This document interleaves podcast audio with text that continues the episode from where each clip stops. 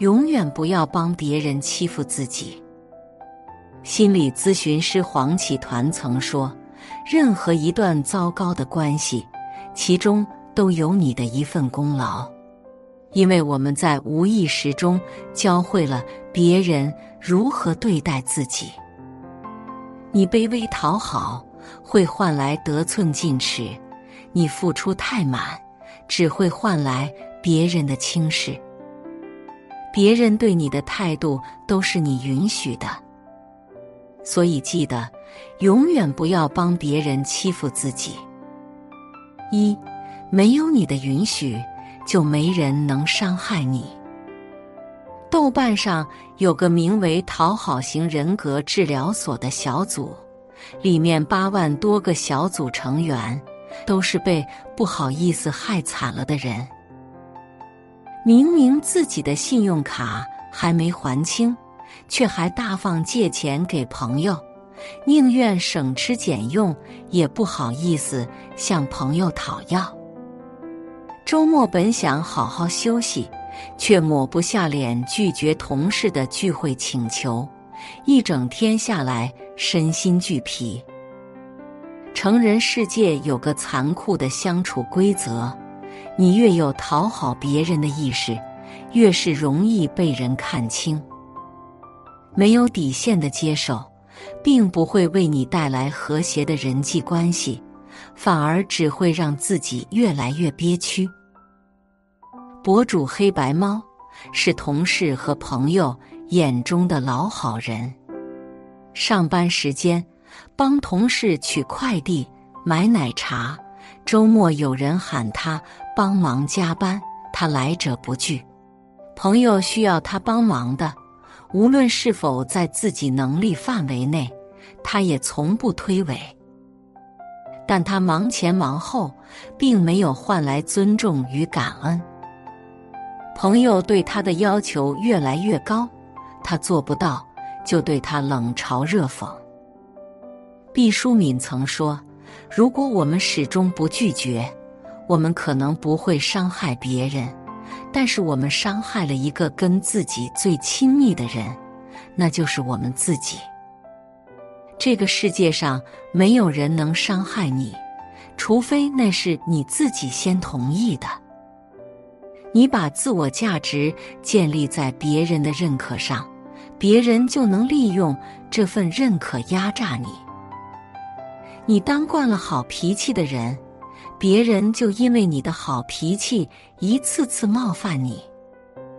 真正喜欢你的人欣赏的是你独立有主见的样子，而不是你曲意逢迎、卑躬屈膝讨好别人的样子。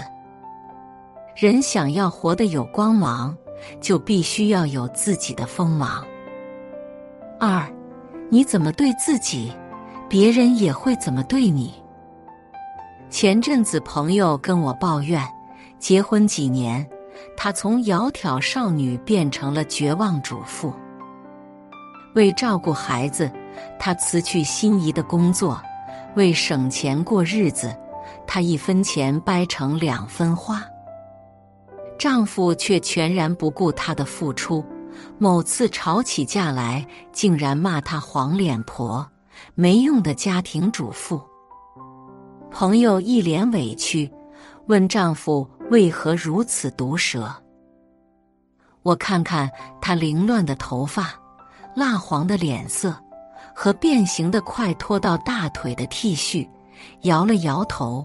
当你不爱自己，没有人有义务爱你。身边人对你的态度，都是你允许的。一味付出，只会增加自己不被珍惜的概率。巴克曼小说《清单人生》里，玛丽一直是那个把别人看得比自己重要的人。小时候，为了得到母亲认可，她主动包揽家务，但做得多也错得多，最终换来的是母亲的破口大骂。成年后，她为了让丈夫安心工作，无怨无悔的照料家庭几十年，从来没有自己的生活和社交。操劳多年，等到的却是丈夫出轨的消息。玛丽一生都在追求爱，却一生未曾得到过爱。这让我想起《黑塞荒原狼》中的一句话：“无法自爱，就无法爱人。”当一个人把自身价值放在为他人服务上，就会不可避免的遭到轻视与冷漠。而当你将目光聚焦在自身，这个世界才会开始爱你。三，永远不要帮别人欺负自己。作家刘同说：“不要怕某个性格会得罪人。”要知道，这世上没有一种性格能避免得罪人。你身边百分之九十的人，你都得罪得起。世间有太多关系，根本不值得你委曲求全。当你亮出锋芒，露出爪牙，才能给自己穿上坚硬的铠甲。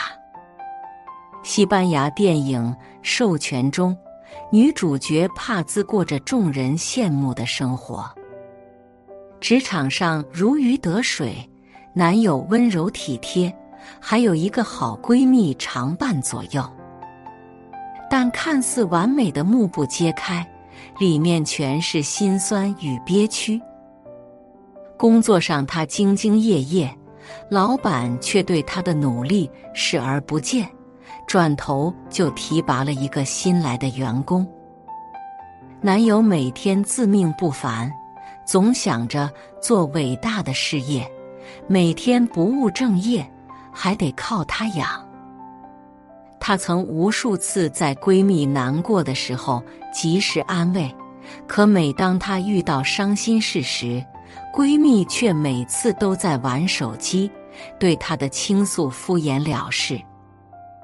她总是委屈自己照顾别人的感受，到头来没有一个人考虑她的感受。帕兹受够了这种卑微的日子，他决定不再继续忍耐下去。他怒怼领导，指责他偏心、有眼无珠。他骂自命不凡的男友，不过是个逃避现实的寄生虫。当闺蜜在她面前再次掏出手机，她一把夺过来，将手机扔进了垃圾桶。短短时间内，她离职、分手、结束一段友情，但她却觉得无比痛快。当曾经软如绵羊的她亮出了锋利的爪牙，她的世界清爽了。他睡了十几年来的第一个好觉。蔡康永曾说：“说不是一件非常幸福的事情，因为你不用强迫自己掉入一个泥沼中无法脱身。对不喜欢的东西说不，是在善待自己。拒绝无理的请求，远离消耗你的关系。人生短短几十载。”你不必活成别人生活的附属，自己的感受自己负责，想要的生活自己把握。当你不再为别人的需求买单，以后的每一个日子都是新生。四，爱自己，从拒绝别人开始。在《心软是一种病，得治》一书中。作者分享过一位朋友的故事。作者的大学同学佳佳，在毕业后开了一家少儿英语培训工作室。由于他态度和善，又有耐心，很快他的事业就做得风生水起。有一次同学聚会，另一位大学同学雨婷说，她的表妹快毕业了。一直也想创业，所以想请佳佳分享一下奋斗史。佳佳没有推辞，耐心的给大家讲起了她一路走来的经验。正说的高兴，却又被雨婷打断了。她对佳佳说：“要不让我表妹去你那里实习吧。”佳佳问道：“你表妹什么专业？英语怎么样？”我那边确实需要几个英语老师，现在都忙不过来了。雨婷耸耸肩，满不在意地说：“英语呀，他肯定不行，估计连二十六个字母都认不全。”他又笑着对佳佳说：“这不是你自己开的工作室吗？让他去你那儿，不也就是你一句话的事儿吗？”佳佳一愣，端起手边的咖啡喝了一口，没有接雨婷的话。原来之前佳佳也遇到过差不多的情况。上次他的初中同学来找他帮忙，佳佳一时心软，就让同学到工作室帮忙。结果这位同学眼高手低，任何稍微辛苦一些的工作都不愿意做，还整天对别的工作人员指手画脚。他待了没多久，就引起了许多不满。佳佳来劝解他，他却说：“拿多少钱，办多少事儿。”言外之意，他还嫌工资低。最终，两人不欢而散。想到这里，佳佳笑着说：“我们工作室麻雀虽小，五脏俱全，大家都是各司其职的。”专业不合适的话，实在是不适合我这里哈。见状，雨婷只好作罢。毕淑敏曾说：“拒绝就是一种权利。”你那么好说话，又有谁能体谅你？那些真正睿智的人，从不委屈自己。层次越高的人，越懂得适度自私。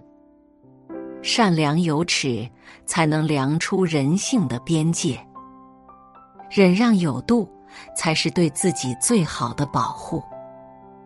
不为讨好别人而活，不要帮别人欺负自己，你的人生才更加轻松自在。